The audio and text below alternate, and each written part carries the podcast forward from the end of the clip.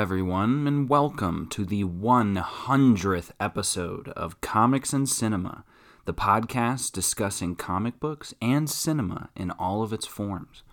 I want to advise that this episode will be entirely scripted, as I have some things that I need to be said, and I don't want to mince my words.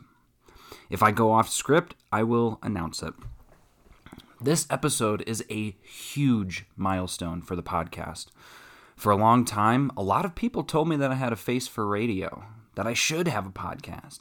And in my head, I was doing it, but in real life, I wasn't. I couldn't get started. One day, with the help of Paul Herman and Sean Gerber from Marvel Studios News, I was inspired to start talking about what I love. But the reason that I never started sooner was because I struggle with starting things. With a podcast, there is no end, right? Hopefully. So, what is the motivation to start? What is the motivation to continue making episodes? I had no idea that I would even make it to 100 episodes, and I can certainly tell you that 100 episodes ago, I was not planning to podcast about what I am going to be podcasting about today. But that is because we, as a country, are faced with something that also doesn't seem to end. And it is also something that a lot of people are having a hard time figuring out how to start. Something much more serious than a podcast. It's the, the systemic issue of police brutality and violence towards people of color, especially black people, along with the hatred and ambivalence of those in power towards black people and people of color. I have been struggling all week and at times for much longer in regards to what I can do as a white man to help my fellow humans get the treatment they deserve. I can't fly to DC to protest. I really shouldn't even be leaving the house right now because of the pandemic. But this is a pandemic that has been plaguing our country for much longer. It is a virus that has been spreading and incubating in many of our hearts and minds for so long that we don't know it's even there. That is when I realized what I would make the topic of my 100th podcast. Sure, I have a bunch of new and exciting things to share with all of you in regards to what uh, the podcast will look like after this episode more structure, more involvement, more analysis. My wife and I watched Do the Right Thing last night as I was preparing to make this episode about the movie, as it unfortunately ties so perfectly into what is going on right now. And you know how much I love tie ins. But this podcast is not going to be dedicated to comics or cinema. Black Lives Matter. And I am dedicating this podcast to them. To all of my loyal listeners, this is not an easy podcast for me to make. And I want to warn you that this is not an easy podcast to listen to. I say that because my entire life I have been told and taught not to rock the boat. If I just behaved, did what I was told, I would get by in life. Don't say anything too controversial. Don't talk about politics or religion, especially on a podcast. But the events over the last week have me deciding to make a hard right in regards to those beliefs. I have a strong voice, listened to by thousands, maybe millions, or maybe just 20 to 40 dedicated listeners. But I want to use my voice to speak out against what has been happening and what we can do to move forward. I certainly don't have all the answers, and there are people much more powerful than I am that are making some really great strides towards change right now. But I want to preface this advising that these are opinions that I have reached on my own through research, reflection, education, and discussion. I talked about police brutality and the death of George Floyd on the last episode of the podcast, and I used it as a tie in to other topics that I was discussing for the podcast, because in my mind, I figured that was the best way to discuss it without getting too political. I now realize that I was wrong. For my whole life, and many others, those in power have used the phrase, that's too political, when referring to topics that are uncomfortable to talk about. It's an easy way for people to step sidestep serious issues they aren't willing to deal with, truths that are too scary to bring to light. I bet a very small amount of people actually even know what politics or po- being political means. I looked up the definition, and it's this the activities associated with the governance of a country or other area, especially the debate or conflict among individuals or parties having or hoping to achieve power. I'm going to say that one more time. It's the activities associated with the governance of a country or other area, especially the debate or conflict among individuals or parties having or hoping to achieve power. And you better believe that we are going to be discussing this in depth. Because the things that are going on right now, the murder of George Floyd, of Eric Garner, John Crawford, Michael Brown, Ezell Ford, Dante Parker, Michelle Cusseaux, Laquan McDonald, George Mann, Tanisha Anderson, Akai Gurley, Tamir Rice, Rumain Brisbon, Jerame Reid, Matthew Ajibade, Frank Smart, Natasha McKenna, Tony Robinson, Anthony Hill, Mya Hall, Philip White, Eric Harris, Walter Scott, William Chapman, Alexia Christian, Brendon Glenn, Victor Manuel LaRosa, Jonathan Sanders, Freddie Blue, Joseph Mann, Salvador Ellswood, Sandra Bland, Albert Joseph Davis, Darius Stewart, Billy Ray Davis, Samuel DuBose, Michael Sabbie, Brian Keith Day, Christian Taylor, Troy Robinson, Asshams Pharoah Manley, Felix Kumi, Keith Harrison McLeod, Junior Prosper, Lamontez Jones, Paterson Brown, Dominic Hutchinson, Anthony Ashford, Alonzo Smith, Tyree Crawford, India Kager, Levante Briggs, Michael Lee Marshall, Jamar Clark, Richard Perkins, Nathaniel Harris Pickett, Bennie Lee Tignor, Miguel Espinal, Michael Noel, Kevin Matthews, Bettie Jones, Quintonio Legrier, Keith Childress Jr., Janet Wilson, Randy Nelson, Antronie Scott, Wendell Celestine, David Joseph, Calin Roquemore, Dyzhawn Perkins, Christopher Davis, Marco Loud, Peter Gaines, Torrey Robinson, Darius Robinson, Kevin Hicks, Mary Truxillo, Demarcus Semer, Willie Tillman, Terrill Thomas, Sylville Smith, Alton Sterling, Philando Castile, Terence Crutcher, Paul O'Neal, Alteria Woods, Jordan Edwards, Aaron Bailey, Ronell Foster, Stephon Clark, Antwon Rose, Botham Jean, Pamela Turner, Dominique Clayton, Atatiana Jefferson, Christopher Whitfield, Christopher McCorvey, Eric Reason, Michael Lorenzo Dean, Breonna Taylor, and George Floyd. The murders of all of these, these were not debates between parties having power. Murder is not debate. So maybe you would be saying that they were conflicts among parties having power. No, because the victims did not have any power. So this must fall under conflicts among parties hoping to achieve power. That is also false, because none of these victims were trying to achieve power. They were trying to live. They were trying to be treated like equals. These were instances where the current power base was maintaining power or wrongly asserting that power. That means the discussion around police brutality is not a political issue, so you can use that explanation to anyone who says differently. This is a human problem, and it is also an American problem. But what is so hard for people to understand? Human lives are all the same. We're born, we live, and we die.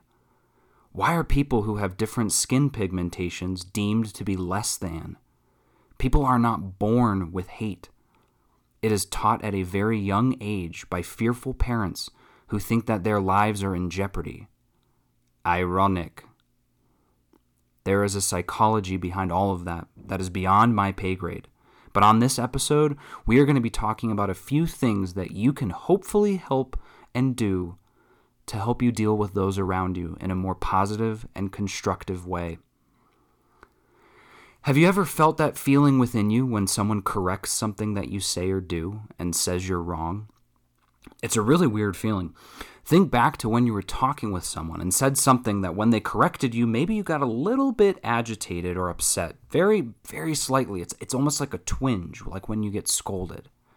It is during those times that the human mind either doubles down on whatever that belief was that's being corrected, or it's when they change.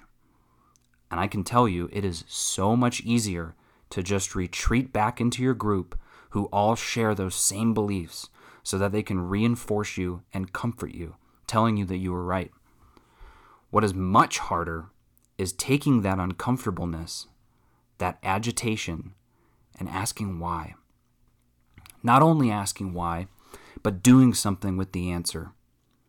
Here are a few examples for you to see what I mean. I am going to use examples I have heard over the last week between myself and family members, on the news, friends, social media. Take note at how these statements make you feel and what your initial reaction is, because addressing that is an important first step. I'll also show you how to respond to these messages, because while I am not in power, this is how I can use my skills to help others. First, I'm going to set the stage. Everybody has just watched the video of George Floyd on the ground with a knee on his neck by a police officer while three other officers stand by and do nothing. Not only that, but multiple people are filming just a few feet away and shouting for them to stop. Meanwhile, George is barely breathing and is gasping out, I can't breathe, among other things. The video ends with him limp on the sidewalk, presumably dead. Although we will find out later he did in fact die, and it was by asphyxiation by the police officer. Now, you're talking with friends and family or you see something on social media about this. Okay, well, we're only seeing one side of the story here. I'd like to see what happened before the camera was turned on. How does this make you feel? What's your reaction? Think about that. Here's a response to that.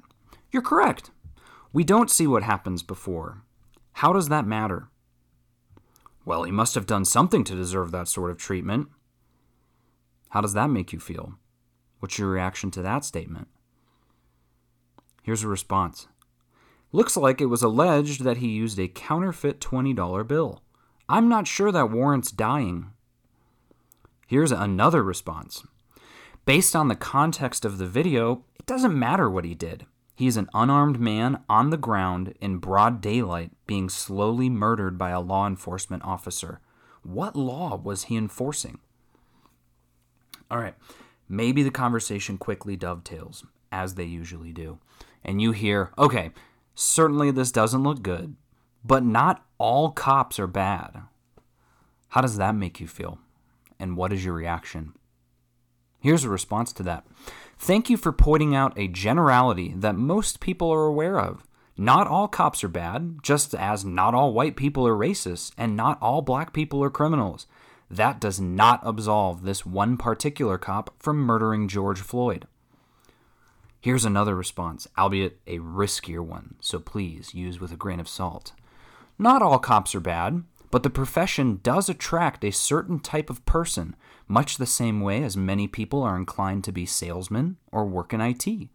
Those who felt as if they were bullied at a young age or felt others were getting ahead of them may feel more comfortable getting to carry around a gun and point it at people instead of taking a look inside themselves to change their deeply held beliefs, those beliefs that were passed down by their parents. This is true, generally, as the system shows this type of behavior countrywide for many years, and it's on display, on film, all over the country during these protests. It's a club that exists to serve the current power base and recruits those who feel the same way. Here's a few more for you. All lives matter. Okay, yes, they absolutely do, including and especially black lives right now. This is another terrible detractor to an argument to brush off any blame or call for change. Here's an even worse one Blue lives matter. First off, no one is blue. If you are referring to the police, their lives are just as important as anyone else's. But when they are continuing to justify their actions in the name of upholding laws, they are wrong. They have the power to take off their uniform and live normal lives. Black people and all people of color cannot do that. This has been happening for a long time. There isn't really much we can do. Wow, you're right. This has been happening for a long time. For centuries. Black people have been dying for centuries, and no one is brave enough to stand up for them and stand with them to make any lasting change. That is why it keeps happening.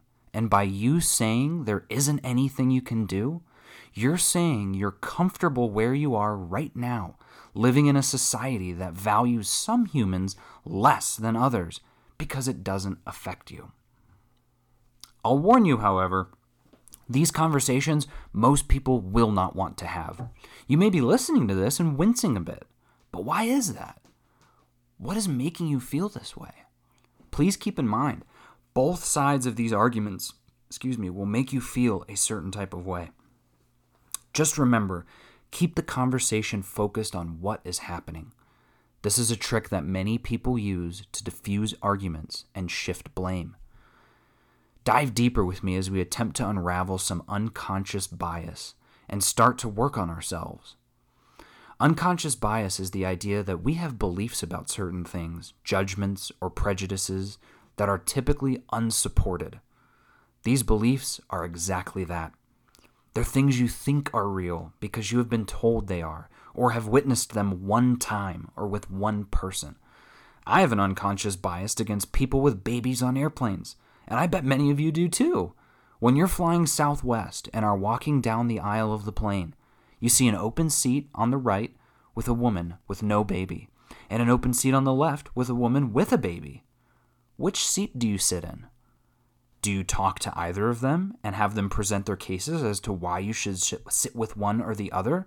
Or do you just naturally make a choice and sit next to the person who doesn't have a baby so that they don't cry? That is an unconscious bias. And we have them because life is really hard. Our brain processes thousands, if not millions, of stimuli every single day. Think about it. From the minute you wake up, you have to make decision upon decision to varying degrees of difficulty. What to eat for breakfast, what shirt to wear, what news to read, how to interpret that news, what to do at work, what to watch on TV, how to react to what you're seeing on TV we naturally, as humans, let our brains sift some of this out for us. It is much easier for our brain to silently handle our breathing, for example, instead of us consciously deciding to breathe every few seconds. It would be impossible. We would go crazy. And thus it grows. Well, if our brain can do that for us, what else can it do? Have any of you ever driven home from work listening to this podcast and pulled up to your place and thought, How did I get here? You drove, duh. But how do you remember how you got home? Often our brain goes on autopilot to save us valuable energy so we can focus on bigger problems. This is human. This is us, all of us. But the problem comes when we let our brains do this for groups of people. That is when it becomes completely wrong. No one should pass blame or prejudice against an entire group of people due to the behavior of one person or even a small sampling, or worse, something that's told to you on the news or by somebody in power. Or and by power, that could be the government or your family. The worst part is that it is preventable for the most part. No one is born with hate. No one is born thinking that they're better than anyone else. It's something that is taught and learned. something that the media pushes constantly and people in power push constantly so that we as a human race stay divided and focus on this instead of focusing on those in power and what they're doing wrong. It is incredibly sad, but it is terribly true. So, because of that, many of us grow up with unconscious biases. Tall people are cooler. Fat people don't care about themselves. Black people are dangerous. Asians are good at math. This may not be something you think about every day. It most likely isn't. That's why it's unconscious. But it is the reason you don't look certain people directly in the eye. It's the reason you look down on others. It's the reason that a white person will never be a minority, even if they're the only white person in a room full of people of color. They are taught from a very young age. Oh, worst of all, it's something ingrained in people of color. It's ingrained in all of us, but it is heavily ingrained in people of color. They are taught from a very young age that they are less, that they shouldn't mess with white people because they will get arrested, that they shouldn't ask white women to leash their dogs because they'll get threatened by the police. They shouldn't wear hoodies because they'll get shot. They shouldn't talk funny because they'll sound intelli- unintelligent. It's the same reason that when the police show up to the riot and see the black people who are asking for help, immediately arrest them first. Well, thank God that isn't me, you might be saying. Most white people might be saying, Thank God that I don't have a racist bone in my body. That all I think I think all people are equal. Why can't we just start fresh right now, today? Racism has gotten so much better. It has really come a long way. Look at Obama. A black man was the president of the United States. If that isn't a strong enough message, I don't know what is. How does that make you feel? What is your reaction to that? These are just some of the many things that I heard when I was in school or at home. This can all be reduced down to racism is not a problem anymore because I choose not to see the problem. Sure, you may not have a racist bone in your body, but I promise you, everyone probably still has some muscle memory. I promise you, if black people can feel the pain of their ancestors and experience that same level of persecution, even when they have risen to positions of power, like the presidency, then white people are still feeling the privilege and power that their ancestors asserted over people of color. A fresh start is not possible. Addressing the centuries of abuse and neglect is the only way to move forward. Racism is a giant wound in the heart of this country that people in power continue to try and cover up with band aids. Every time that another black person dies at the hands of the police, that band aid is ripped off and that wound is put right back out in the open. And they try to put something on it immediately so that it goes away. It needs to be left open. It needs to be addressed so that it can be healed, not swept under the rug as if nothing has happened. So, what can we do? The key is to acknowledge those unconscious biases as exactly that. They do not define you, they just define how you behave or think, which are both things that you can change. A simple, oop, that's an outdated concept, not sure why I'm still thinking that, or, whoo, that seems like an unconscious bias. I don't think I have any evidence to support what I was just thinking. It's so weird. Sorry I said that. Is a good start. It's not to, you know, it's not a billion million dollars going to the right cause, but it is a start. And continuously doing that anytime those thoughts pop up, that's how you keep going. Also important is trying to catch others in their bias. If something if someone says something that is even barely racist, pipe up and say, I'm not sure that's exactly true, or are you sure that might be an unconscious bias you're carrying? Uh, or if you know for a fact it isn't true, maybe share some facts and evidence with them and try and educate them. It is something very small. I recognize that. And I said it at the beginning of the podcast. I certainly don't have all the answers. But revolutions start with one thing at a time.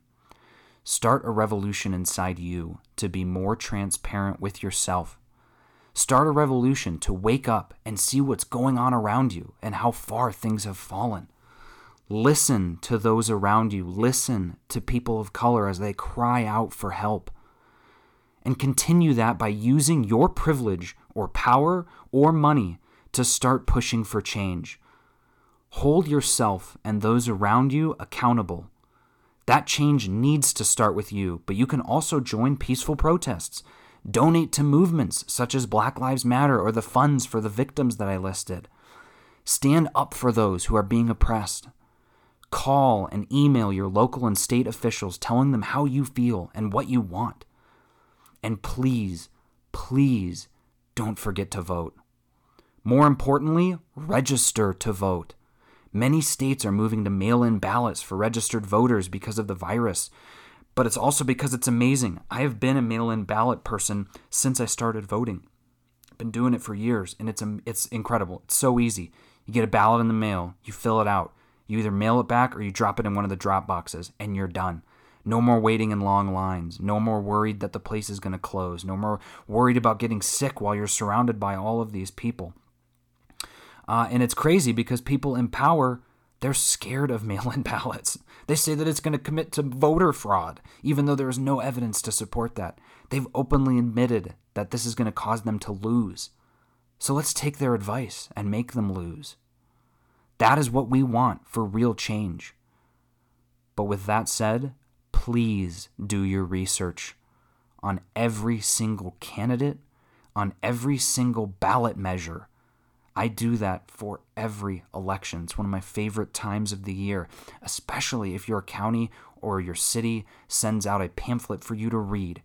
It's free, it's easy. You don't even have to go Google anything. But if you do, please I promise that Googling each of the people on the ballot, each of the ballot measures, that is not as hard as what so many people of color face every single day. Please invest yourself in changing the country before it's too late. We are alive during a monumental change. A man was voted into office who has brought about so much disruption and corruption, which has in turn shined a light on so many things that have been going wrong for so many years. Whether that was their plan or not, that's what's happening. And what happens next is up to you, me, and all of us. This is our time to stand up with our fellow humans, to say Black Lives Matter, to say every life matters. George Floyd's life mattered. Breonna Taylor's life mattered. Eric Garner's life mattered. Philando Castile's life mattered. Every single person on that list, every person that isn't on that list over the centuries, their lives mattered. All those who have died for no reason at the hands of the police mattered, and all the victims who are un- unjustly sacrificed for a cause that has been raging for hundreds of years mattered. Let us stand up so that we can put a stop to these deaths and start moving forward into a world filled with love and progress for every single person. That is how we heal as a country after all this chaos, by everyone standing together as one people. That is also why the government and media try so hard every day to divide everyone and keep us from standing together so that they can maintain the current power structure. Change is hard, but living in this country the way that we are is even harder. While it may be incredibly hard to start something, when we think there isn't an end, know that there is one, and we are getting closer and closer to it every single day. Thank you for listening. For Comics and Cinema, I'm Alex Klein.